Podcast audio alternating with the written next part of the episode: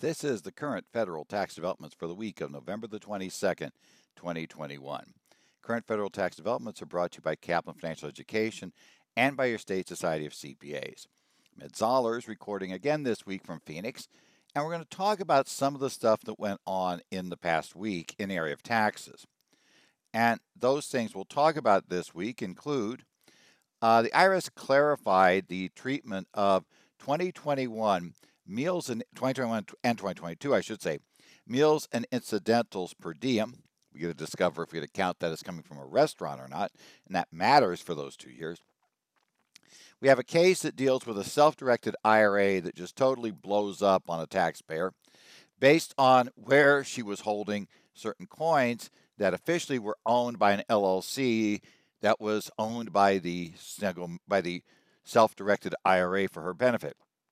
We'll talk about what the taxpayer did wrong, how this went off the rails, and just a more general discussion of some of the potential problems that you run into with a self-directed IRA.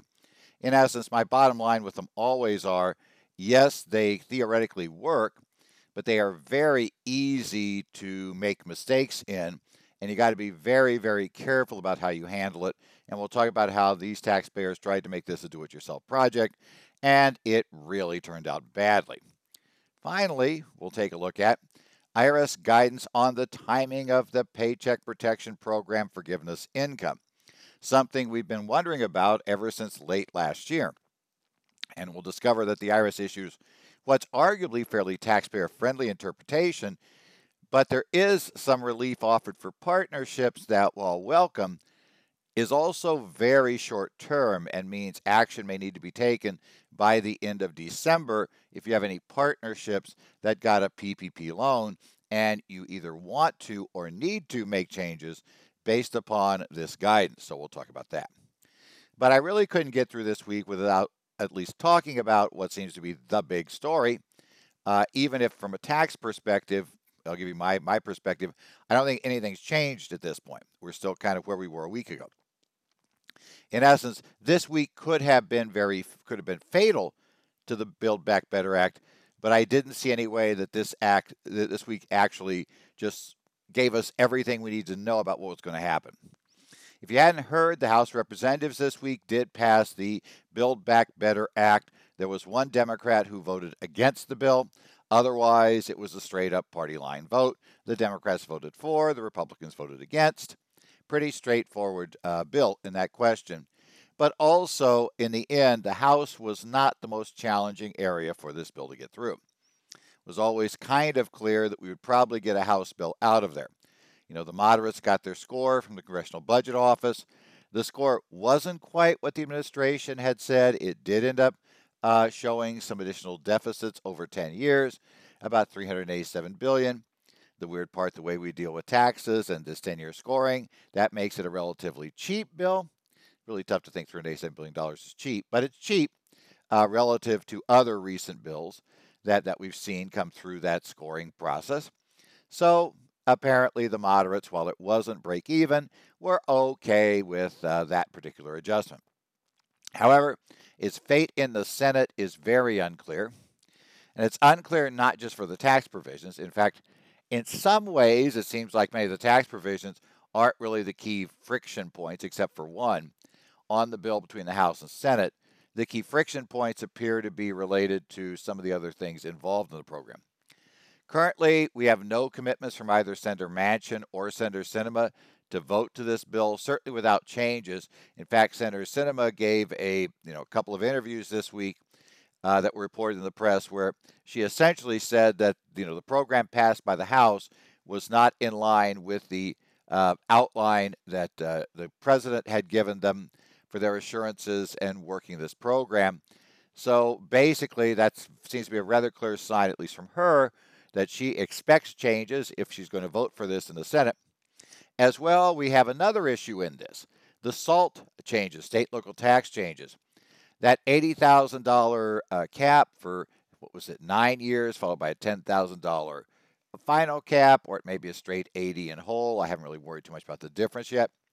Both Senators Sanders and Menendez want that change. What they want is the SALT cap. The SALT cap basically put in place and applied only once your income got above about $400,000.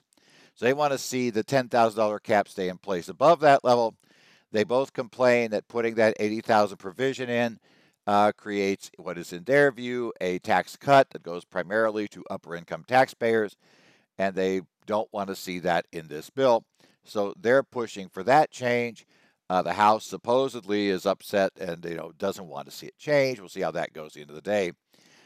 And to be honest, there's also been complaints about that SALT cap for similar reasons from Senator Manchin from time to time. So we'll see what comes out. My guess is if we get a bill out of the Senate, which is far from certain, because remember, they have to have all 50 Democrat senators.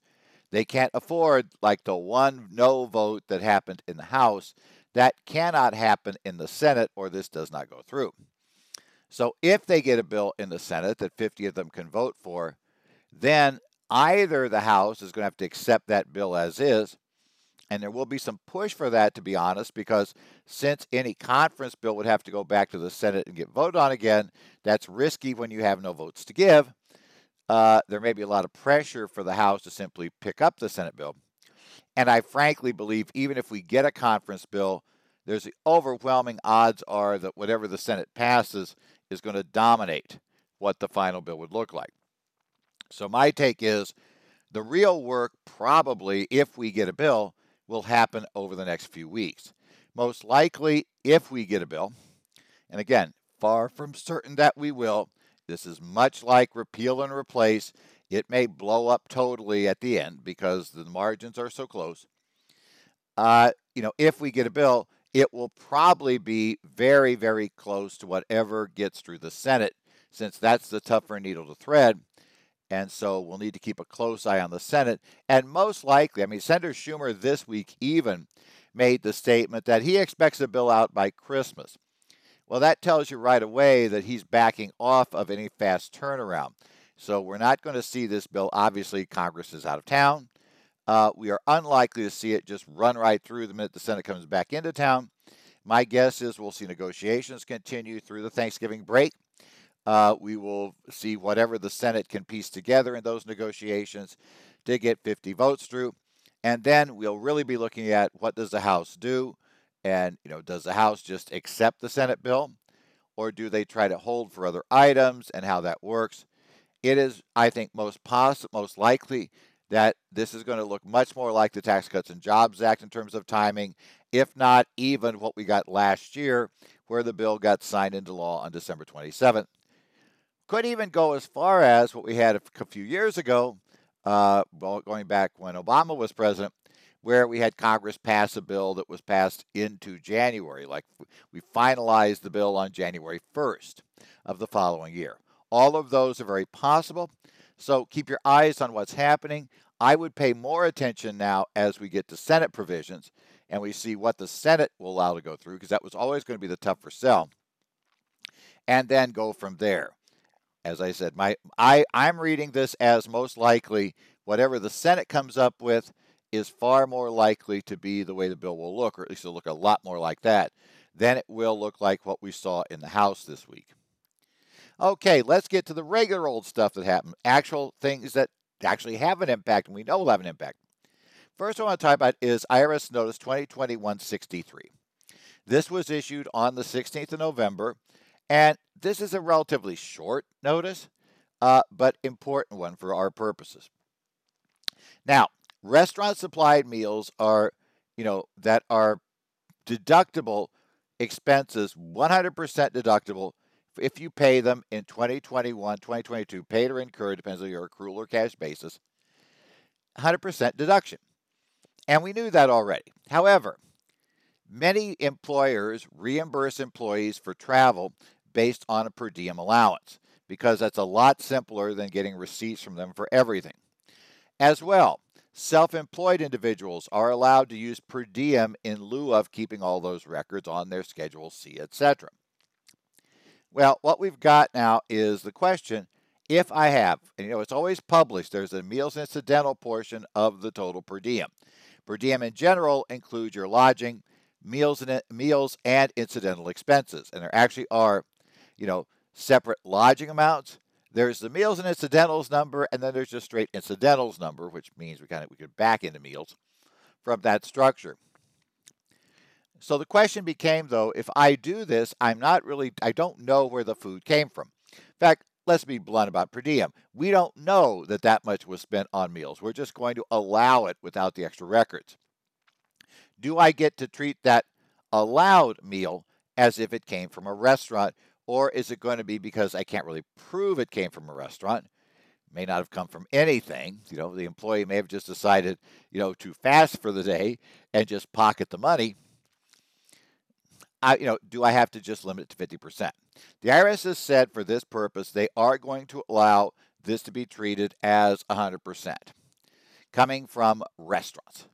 So every meal in a meals and incidentals package where it's a per diem payout, and you meet all the requirements for it to be a per diem payout. So you meet all the requirements found in Revenue Proc 2019-48, you'll be able to treat that as 100% deductible. And it is clear that applies for both employees under an employer program and for self-employed individuals that follow the Revenue Proc and are allowed to claim the per diem allowance. That's a nice ruling, certainly helpful to us. And it's probably not surprising. I would have expected the IRS to allow this. But it's kind of nice to have it in writing rather than us have to just do it and then potentially argue a few years down the line with an agent about whether it had to be 50% limited. Next up, I think we've all had clients that have been marketed self-directed IRAs. And because people always want to put weird stuff in their IRA. Part of it makes sense. People think of that IRA as my money. The problem is, like with any tax benefit, generally there are strings attached whenever we give a tax benefit. And that also includes treatments of an IRA. While it may be very tempting to think of that IRA as your money and you should be able to do with it what you wish, that's not really how the law works, because otherwise, there would be no real restrictions. Everybody would just automatically get this deduction, and it wouldn't matter what you did with the money.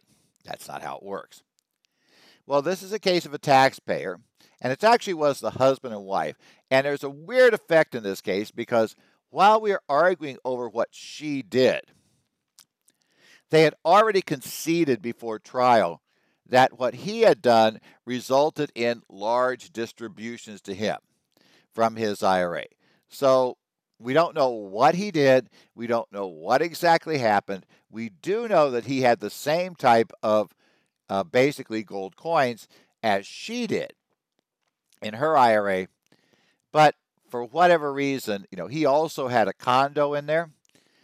If I had to guess, I'm going to guess he blew somehow, under a series of cases like Ellis, that he had blown 4975.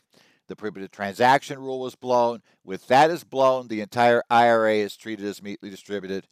If I had to guess, I would think he had a slam dunk 4975 problem. He may very well have guaranteed the mortgage on the condo. That's all you need to do to make the whole thing blow up. Okay. Because obviously there's some reason why we're arguing like mad about her coins, but we've just totally accepted that his coins all were treated as distributed. So I was asked about that on Twitter. My guess, there's a 4975 issue on his side, but we're not going to know that in today's case, right? We just don't have that because it doesn't matter. So we have a self-directed IRA. She read about this apparently on a website for an organization called Checkbook IRA LLC. Read about, the self-directed IRA. Checkbook IRA LLC. Had information, you paid them fees, they set up this program. They also had a deal where they arranged for you for a trust, Kingdom Trust Company, to become the trustee in charge of your IRA. Under the IRA rules of Section 408A, an IRA needs to be held in a trust, or a custodial account can be treated as a trust. And there are certain rules that apply to that trust, right? Essentially, the trust has to take possession of the assets, right? And if assets are of certain types, they have to make sure they're properly secured. So the trustee owns the asset. You really, really, really cannot be. And you cannot be your own trustee. In a qualified retirement plan, let's talk about if this was a profit-sharing plan and she had a trade or business. She actually could be the trustee of the profit-sharing plan. That's not disallowed, right? Because, you know, retirement plans are covered by ERISA. There's additional reporting rules, etc. So they do have rules where you could self-trustee them, but you can't self-trustee an IRA. So we have to have this trust in play. And this is going to become one of the key issues because it becomes pretty clear that this trust really didn't do much of anything. And that's where we're going to get into issues. Now, what she did, she had a bunch of rollovers. So funds came into the IRA from all of these retirement accounts, etc. She put all these funds in the IRA. They also, along with Checkbook IRA LLC, they formed, you know, helped her form a single-member LLC. The single-member LLC was formed, and it had all of its interest acquired directly on formation. This has to be true. We have that back from the Ellis and Pete cases. That, you know, as long as the IRA is not buying the LLC interest from the participant, it's not a prohibited transaction. And that's not what's happening here. Or it's not contributing to an LLC that already has an interest held by this third party, you know, by the beneficiary of the IRA, I should say. So we're fine. We can put all this money into the IRA. That is clear under the rules, and the court tells us about it, even cites the cases, you know, in this case that it worked for. So that's not really a problem. And then, of course, we have to govern the LLC. And the LLC, therefore, the trust appoints as member, you know, basically there is an agreement put in, as it puts the trust agreement or the LLC operating agreement in place, they appoint Mrs. McNulty as the manager, the sole manager of the LLC. So she directed her IRA, which she's allowed to do, to buy this LLC. That's no problem. That's fine. Then, as manager of the LLC, she had it buy certain gold coins. Now, under Section 408, generally an IRA cannot invest in collectibles. However, it can invest in certain things that otherwise would be collectibles. Coins usually are considered collectibles. However, if you meet certain special rules, right, there are limited categories of coins that are not considered to be collectibles. And so under that, Section 408M has this particular rule that tells us essentially that certain gold coins generally issued by the federal government, the Treasury, etc., are not considered to be collectibles. You can have them in your IRA. So she bought those coins, and she bought them, and she claims she bought them in the name of the LLC. Now, the court notes a few situations where it's kind of not clear whether they were really respecting the LLC. Sometimes the organization she bought the coins from would record it as being, you know, paid for by an LLC. Sometimes they would just have her name on things. But she claimed these coins were purchased by the LLC. Now, when the coins arrived, Mrs. McNulty took the coins and put them in a safe in her house.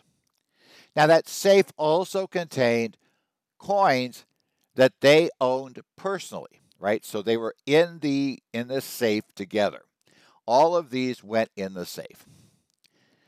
So she became this issue, right? We had these coins in our safe. Now, every year, as you know, a 5498 has to be filed on the IRA by the custodian or trustee. What Kingdom Trust did every year was they essentially sent Mrs. McNulty, you know, some questionnaires to have her provide the value for the assets. And she provided values. Now, values for most of the coins were actually provided by the organization they bought the coins from. However, they had other coins, the silver coins, They did not get a valuation from the entity that sold the coins every year for their value at year-end. And she also, on certain years, omitted certain assets, like the silver coins kept getting omitted because she didn't include them. The, checkbooks for the LLC didn't get included in valuations, etc. So it was kind of an odd situation, but the practical matter was that Mrs. McNulty was providing the numbers that would then just simply be picked up by the trust company, and it would then put that down on 5498, report that as the value of the IRA. So all well and done. Now the IRS came in and said, hey guys, we have a couple of objections here about this. We're saying that in reality, Mrs. McNulty has unfettered access to these coins, right? In essence, they're just like her own. She has her own access to them. They're being stored in her home. These things are not in any way, shape, or form being held by the trustee. The trustee is totally detached in this case, right? Has nothing going on except, collecting a fee, filing a 5498 every year is effectively what the IRS is going to imply is going on. Now, Mrs. McNulty says, wait. What the trustee is doing, they hold the LLC interest, right? And that's what matters.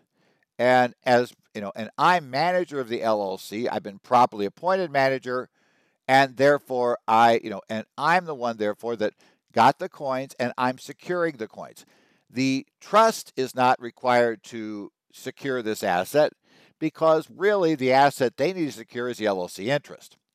And I can go ahead and store these. The IRS also said putting those coins in and having them in the safe kind of just commingle directly with the personal assets of, the McNultys. That violates the requirements that there be no commingling. Right? That in essence, you're not allowed to have, we're supposed to assure under 408A5 that the assets of the IRA are not commingled with other assets except in a common trust fund. And that's not what this was. So they're saying, look, even if you go down that path and you're going to say, okay, we're not going to worry about the fact that she had unrestricted use of this asset, it is still impermissible commingling. So, the court looked at that. The taxpayer is obviously saying, look, we got this LLC. The LLC owns the assets. And really, you just have to respect the LLC only. That's the only thing you can look at. You can't look inside the box, right? Well, literally, I guess, in the safe, too, inside that box either. You cannot look inside the black box as the LLC and worry about that. I suppose an argument would be we don't worry about how the assets owned by Microsoft are being managed if your IRA owns Microsoft stock. That's her theory. Unfortunately for her, that's not how the court looked at it. The court came down on them on a couple of issues. First, they said, for all practical purposes, Ms. McNulty had full access to those coins without any restriction, right? She could do what she wished with them. They were full, unfettered access. And, let's think about this. Assuming that, okay, she's liable as manager if she took funds from the LLC, but really, who's she liable to, right? That's not something the court directly mentions, but clearly that's one of the issues that you look at, saying, ignore everything else. In reality, she has direct control. Now, Ms. McNulty said, no. You cannot ignore the existence of the LLC. Now, the court here makes a really interesting comment, which I find kind of just getting them set up because they're afraid of an appeal. But they actually do say in regard to this, are we really disregarding the IRA? And the court's actually in a footnote comes back and references the fact that the Court of Appeals for the First Circuit, which is where this case would be heard, had ruled in a prior case that related to Roth IRAs, basically reversing the tax court's Summa Holdings position back from 2015, and the Circuit Court opinion was in 2018. that related to a domestic international sales corporation that effectively, in that context, which they point out was not really this fiduciary question, that the court had to respect the form of the transaction with the IRA and not inquire into the underlying substance. Well, obviously, I think the court's a little concerned that the First Circuit might see Summa Holdings as Apple here. So they're going to help them distinguish that in this case. What they pointed out was, no, here's the catch. Now, if this really is what governed it, it was just a major league footfall by the taxpayer here. They said, well, look, they're not disregarding the LLC. You have elected, inside the LLC, the trust company has elected to treat the LLC as disregarded, right? Single member LLC. They didn't make a check the box election to file as a C Corp and pay tax as a C Corp. Now, obviously, that would definitely have a negative tax consequence because you would have an inside tax inside the C Corp and you'd have to file 1120 every year. But the court points out that you're treating this as disregarded entity. So actually, the IRS is paying direct attention to the form of the transaction. And with a disregarded entity, and follow the logic here, if that's a disregarded entity, who's the owner of the coins? Well, it would be the trust. And the trust company owning the coins had failed to secure them, which is required of the trustee for this sort of an asset. They have to have it properly secured. They don't, because they don't have the asset properly secured, and the asset is actually being held by the IRA beneficiary directly. Voila, it's a distribution. So in essence, they're giving the First Circuit an off-ramp to get around having to do this, right? But then they also said, which is kind of funny, at the last line they said, and anyway, it doesn't really depend on whether the LLC exists, right, or whether it's a disregarded entity or its separate legal existence. So they then throw that up to the court saying, well, really, we didn't use any of this. But what the footnote reads to me is like, but if you think we did, here's your off-ramp. It's disregarded, therefore don't worry about it. So they come back to the fact that, the trust did not exercise enough discretion. They allowed her to do this. Clearly, she was allowed to do what she wished with the asset. They're saying that makes it a distribution. Now, the taxpayers tried to argue that Section 408M, which was added to allow us to have these sorts of coins in our IRA, that provision in and of itself is what allowed us to be able to use this, that's really how this works. And okay, let's talk about that, 408M. And what that talks about is an interesting section. It says, it tells us that for a collectible is any coin, and it describes all the coins you could do that, in A, and then it goes on for B, or any gold, silver, platinum, palladium, bullion of a fineness equal or exceeding certain amounts is there. And then it has what we call flush text. So we have here section 408M3, right? Then we have little subs A and B. But then at the very end, we come back out of that, and therefore we get what's considered not part of A and B, by the way the code's written, but just part of C that says, if such bullion is in the physical possession of a trustee described under subsection A of this section. Now, they're saying, aha, here's what it is. You don't need to have this asset in the hands of a trustee because it's not bullion.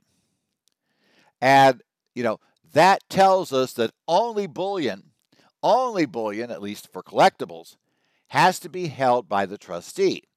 That otherwise, the collectible can be held by the taxpayer. So coins could be held by anybody. The trustee does not have to secure coins, but the trustee has to secure bullion. We didn't buy bullion. Well, the court said first, it's not really clear that the coins are not considered bullion under this issue, but let's not worry about that. They said the bigger problem is that, both the IRS and the taxpayer claim the plain text of the statute requires their result. To the IRS, they say the plain text of the statute requires that the taxpayer that the trustee has to secure the assets. And the taxpayers say, no, the plain text says that coins are special and coins do not have to be secured. The court says, okay, you all agree that this is going supposedly from the statute. Well, there's a little problem here. The court said, while the statute does say that bullion has to be held, and we're not going to worry whether your coin is also considered bullion by this, and they go through some historical reasons why you might have to read it that way, but they say, let's ignore that. It never tells us for sure, never makes a statement that coins do not have to be held. You're trying to do reading for what you consider being unambiguous. Okay, doesn't have to be done that way by omission. The fact that it didn't say coins, have to be held by the trustee, that means, voila, they don't have to be held by the trustee. So, okay, fine. Logically, though, it might be saying that, if there is a red light at the intersection, you are not to proceed. Well, obviously, when we put that in the law, we put traffic lights up instead of signs. Let's say we add that to the law. Well, obviously, then, stop signs, that means I can run them because they're not lights. No, it didn't mean that. They never really got rid of the rule that said you had to stop, at the traffic signs. And what the court is saying, 408A, which sets up the IRA and the trustee requirements and what the trustee has to do, that wasn't repealed by this. So we ignore this. This tells us what we have to do with bullion. Bullion has to absolutely be held by the trustee directly. Now, the 408 rules are a little more broadly worded, and the regs tell us about securing these valuable assets, that security has to be done. The court said that what this means is you still have to have the proper security of the assets. And if they're incredibly valuable, they have to be, basically held by that somehow totally secured, put under lock and key and held in a place under the control of the trustee. That's still true. Might not technically be held directly by the trustee in this form, but it would be the case. They're saying, so there is no exception here because they were arguing that even if otherwise, assets would have to be held directly by the trustee or would have to be certainly in a place the trustee had full control over. That wouldn't be true for gold coins. The court rejected that. Finally, the court looked at the intermingling rules. And this, to me, honestly seems like the slam dunk in this case. They clearly had these assets intermingled with others, right? The assets were, to the extent they existed, the only assets of the LLC were the coins, and therefore the LLC was totally intermingled with coins of the non-LLC. So we had total intermingling of assets, and commingling is not allowed under the code. So at the end of the day, full taxable distribution to Ms. McNulty for those coins out of that IRA into her account, her personally, and she ends up having to pay tax on the full distribution. Now, the taxpayers also then, at the end of the day, they had to argue about whether penalties applied in this case under 6662A. And the penalties, they were arguing not only for her wages, her amounts that were distributed, which the court decided, but also for the amounts they'd conceded that his IRA, had to count as a distribution.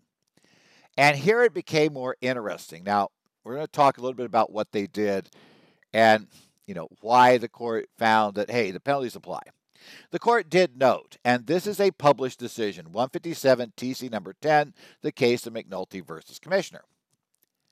It is clearly a published decision. McNulty is published, right? Published decisions are where the tax court is breaking new grounds. They had never technically ruled on this issue before. So now they're going to rule on this issue. Well, okay, we look at that now. We're going to sit down and try to figure this out. Having ruled on this issue, they said quite often, as long as it was, an uncertain issue and there was a reasonable level of uncertainty about what was going on, and the taxpayers acted reasonably to determine the proper tax liability, but just didn't get it right. And you can kind of find a case where they allowed that in, what was it, Castiglia, can't remember the law firm now, but it was the self-employment case a couple of years ago where they had ruled that, well, you know, this had been decided. Yes, you owe self-employment tax, law firm, but you had consulted with an outside expert, a very experienced CPA, and this was all took place before we got, you know, essentially case law that made it clear that we would expect these amounts to be subject to SE tax, the Rankmeyer case. So we're going to go ahead and waive the penalty.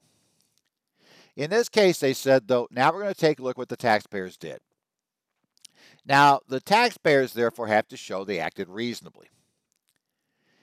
Or the other way you get around that, you act reasonably right, you try to do the right thing, and you just got the answer wrong. Or you could say you relied on advice, professional advice. Well, they did have a CPA do the return, but the court quickly decided that that was not going to be relevant here. In fact, it kind of hurt the taxpayers. The taxpayers had a CPA prepare the returns for the 2 years in issue. However, they never asked the CPA about this structure and using it. Never made a claim they ever sought advice from the CPA about this structure. And in fact, they admitted they never told the CPA about the fact that the coins were being held. The coins that had been purchased by the LLC in the IRA were being held in a safe in the taxpayer's home. So the CPA was not aware probably of any of this, but at the very least was clearly not aware of where the assets of the LLC in this self-directed IRA were being held. So the court said right away, obviously you did not attempt to rely on the advice of the CPA. And to be honest, you read between the lines, it seemed like the court believed that why wouldn't you have asked? And it virtually says this. It comes very close to going this far. It just says that, you know, that they didn't ask about it. It was unusual. They didn't ask their CPA, you know, about this major transaction that was definitely unique. You know, you had to recognize this was a unique structure you were going into. And, you know, they didn't ask the CPA. The court doesn't say it directly, but there seems to be an implication that the court may have believed it wasn't asked because the taxpayers did not want to be told no, and they really figured the CPA was going to say, this is too good to be true. No, it's likely to end badly. So then they backed up to the taxpayers' own actions. The taxpayers claimed, oh, we researched this, and we believe this was okay to hold these coins in our personal possession. Well, just saying I researched it, not going to get you very far because you got to show us what the research was you did. And they didn't really ever put all the pieces together to show that, well, I looked at this, this, and this, considered these items, got information from these sources, you know, and then weighed everything and I made my decision.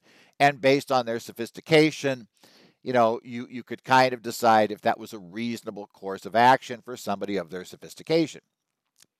Rather, the best the court could discover was they did introduce information about what was on the website of this Checkbook LLC or Checkbook IRA LLC organization. And it did say there that it was okay to form this thing and to form this. Once you formed this LLC, you could then hold the coins on your own. Apparently, they were into coins at that LLC. So, you know, at that Checkbook IRA LLC, apparently it had a lot devoted to the coin issue. So they apparently implied that that was one of their sources of research and that they decided there was uncertainty in the area, but they had decided that it looked okay. Well, the court said if that's what you relied upon, there are a number of problems with this. First thing is, what you were reading was clearly marketing material, right? It's marketing material. Marketing material is not, you know, first thing is, it's clearly not impartial research, right? You're not going to, you know, how many steakhouses where you live advertise on their website or in their ads on TV or on newspapers, billboards, etc. These are the best stakes in fill in your state, area, whatever. Well, is that really an unbiased review of the best stakes? Can I say, hey, you know, steakhouse just down from me? Yep, I know they're the best steaks in Arizona because the company says they are on their website. They're the best, you know, highest quality, best steaks, you know, the most tender, the most, you know, the flavorful, whatever steaks in Arizona. Come to our restaurant. Nah, that's not really an unbiased source of information in that area.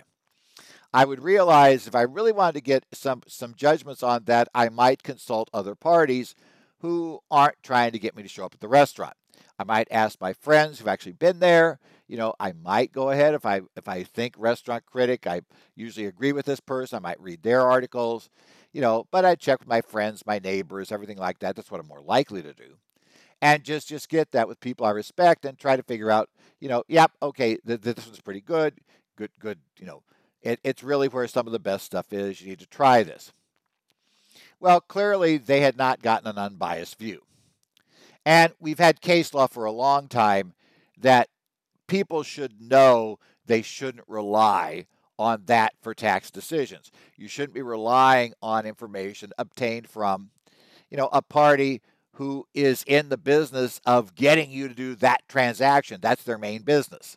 That's not really something you should, you know, be able to rely totally on without consulting other unbiased sources. They also tried a second route, apparently, and again, the court's implying this because they never really tied down this whole research item.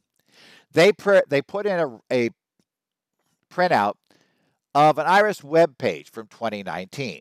Now, that's kind of important because the years in question here are 2015, 2016. An IRS page in 2019 that they said purportedly supported this idea that coins were special and coins did not have to be held by the trustee of the IRA. Well, the court had a couple of problems. First thing was a bit of a foot fault at trial. They hadn't really labeled this as an exhibit. As such, the court said, well, you know, we really can't consider that because that was not an exhibit. It was not a proper exhibit. We're not allowed to consider that at trial. The IRS objected. They said, IRS is correct. This really isn't something we're allowed to pay attention to. Secondly, they said, there's a problem here. You know, they never really tied the days together, but obviously that's it. It's like, you know, you never showed us you consulted this before you made your investments, you went into this thing, or certainly not before you filed the tax returns on the issues in question. And that makes perfect sense because this is a 2019 webpage, and this is a 2015 and 16 transaction, and an IRS exam in 18. Yeah, you know, it's a little difficult using 19.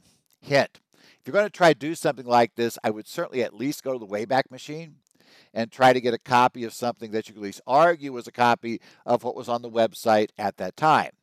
But the court probably have trouble with that too, because if that was really what you relied upon, why didn't you keep a copy of it from 2015 when you relied upon it? So, okay, we have an issue with that.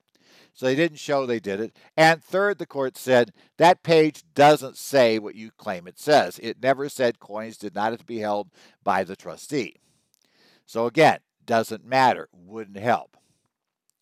So at the end of the day, they said, nope, they're in this case, sorry, you know, I researched it myself as just a straight off, you know, blatant, you know, statement is not good enough for this. Your research was not up to what appears to be your research is not up to the level that it would have made a reasonable, right? That you were making a reasonable attempt, given your knowledge and sophistication, a reasonable attempt to properly determine your taxes. This is where I think the CPA becomes a problem for them because the court pretty much tells you straight up, a reasonable person in this situation who is paying a tax professional that clearly, you know, could give advice in this area, but just keeps them out of the loop entirely about the transaction, that's not reasonable action. That appears to be, at best, opinion shopping. And you kind of realize that the opinion you're going to get from this guy is not one you want to hear or have to somehow then factor in as to why you overrode his opinion. So for that reason, all the penalties apply. Now let's talk about the final thing here, right? Here's the last one that we've got today. And this is Revenue Procedures 2021-48, 2021-49, 2021-50. These came out on the 18th of November. And the big one here is 2021-48. And I'll tell you what the other two do shortly, but let's talk about 2021-48. 2021-48 deals with the timing of recognition of tax-exempt income if you got a PPP loan, the Paycheck Protection Program loan forgiveness. This has been a big issue because of the basis problems, right? If I got $1 million loan, I spent $1 million on expenses in my business in 2020. If I don't recognize the tax-exempt income in 2020, then I very well may have a basis problem that either denies me part of my loss, by the way, denies that loss in the last year I could have carried the loss back, or I may have a distribution that is in excess of basis out of the S corporation. Because I have $1 million cash, that's what I used to pay for these expenses. I still have cash available, very likely at this point, to make distributions, but I may not have any basis left over because we hadn't yet picked up that $1 million increase in basis that the end of the year law last year will allow us to do upon forgiveness. And the question becomes, what is the date of forgiveness? And we had an AICPA letter we've discussed before earlier in the year that asked the IRS to, allow either, make it as funds were spent or allow that option. What this notice does is effectively allow the option. So if you want to make use of this Rev Proc, you qualify under it because you got the PP loan, etc. You can pick up your tax-exempt income as you spend the funds of the loan on the items that would lead to forgiveness. You could do it as of the date you send in the application for forgiveness of a loan, or you can do so on the date your forgiveness is granted. Now, you do have to do this consistent for all tax purposes. So, and it would appear that if you do it on one of these bases for a first draw loan from 2020, you apparently would need to do it for the second draw loan here in 21. Use the same dates for your timing of your taxes and income recognition. What this will allow many people to do, though, is especially those that had said, well, IRS hasn't said, I'm going to just go with the day that I get the letter from the bank and the SBA saying the loan's forgiven, the formal forgiveness date, which is the last date of these three you've got up here. Well, now you have full authority to go back and revise your return to instead pick it up back in 2020 when you probably spent all the funds that led to that forgiveness in 21. So I can go back and I can actually pick that up in that year. Now, the IRS does say that if I do this, where I recognize, where I pick it up as forgiven before I got actual forgiveness, and if later it is found that I did not get full forgiveness, let's say the bank does not fully forgive the loan, if that happens, I do have to go back and amend the prior year. That is a requirement under this procedure. And I would read that to mean that expect to be penalized if you don't do that and the IRS comes back in and examines you. But generally, this can give us a much better timing for this. So as I said, once we do that. Now, 2021-49 is a revenue procedure that walks you through the mechanics for a partnership and then very quickly for a controlled group of corporations if you're looking at the basis of the sub. But of how you handle this, in essence, when you flow out the cancellation, when you flow out the tax-exempt income, which will increase the partner's basis, actually the main effect there for a partner is probably going to be to get rid of an at-risk problem, because the problem with the partnership is not that you don't have basis in that loan to the partnership. The partners do. At least somebody's getting basis from that loan. The problem is that it's non-recourse. And as non-recourse, probably not at risk, and certainly not qualified non-recourse. the law made it. We'll go back to the CARES Act, and clearly the loan is non-recourse. So, yeah, we have a little bit of a problem here when we run down that list.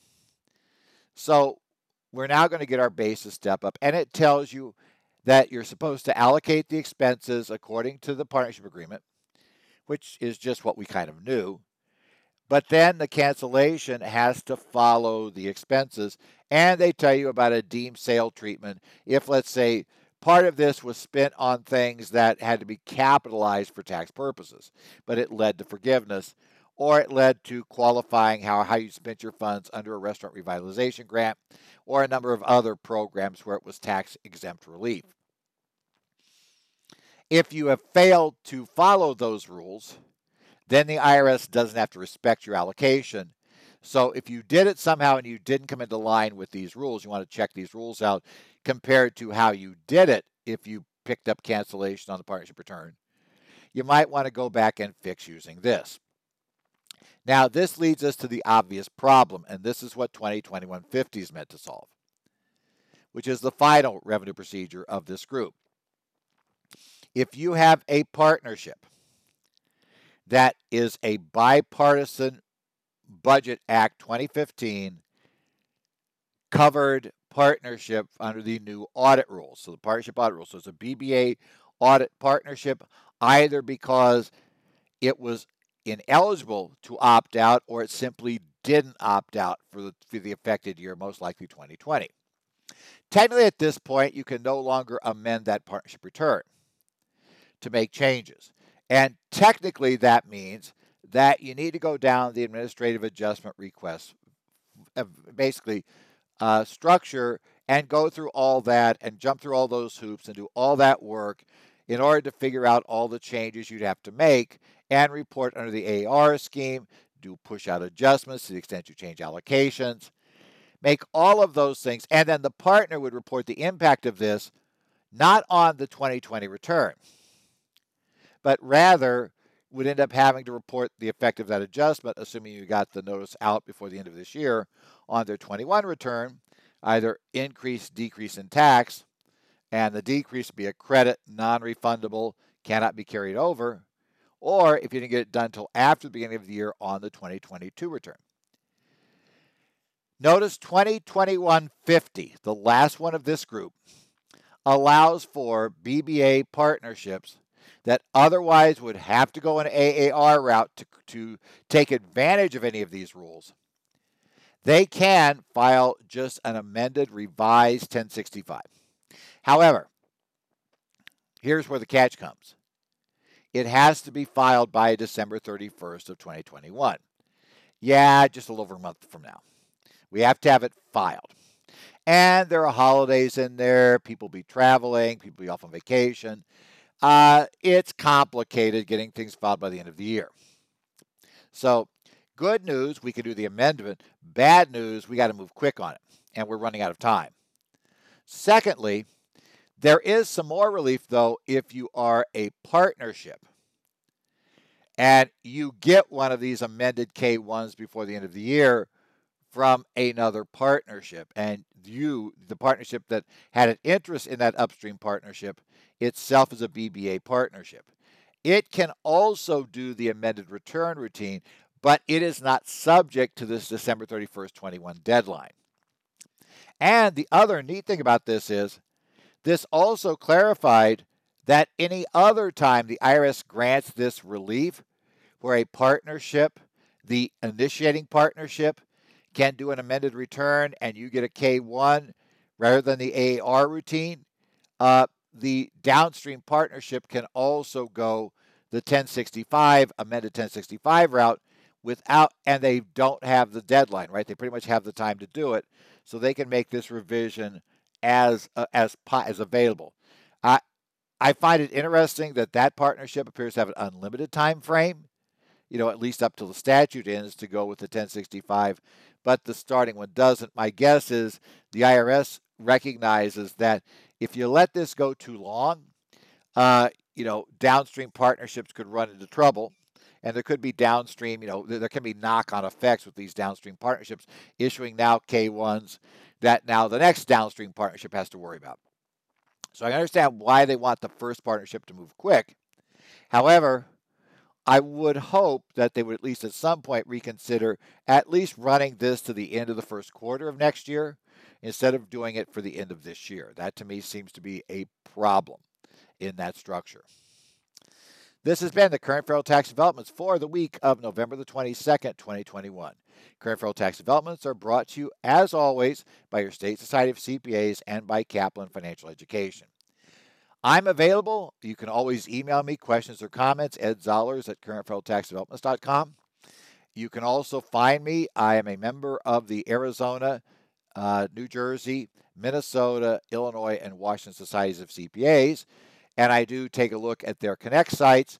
I also follow the Idaho Society's interactive board that they have for posting things. So if you have any issues, you can post on those sites, and if I think I can help and I'm reading and I'm not in a position where I don't have time at all because I end up with doing various things this time of year in terms of courses, I'll try to reply and get back to you in there if you're on one of those. So make use of those. They are really good resources.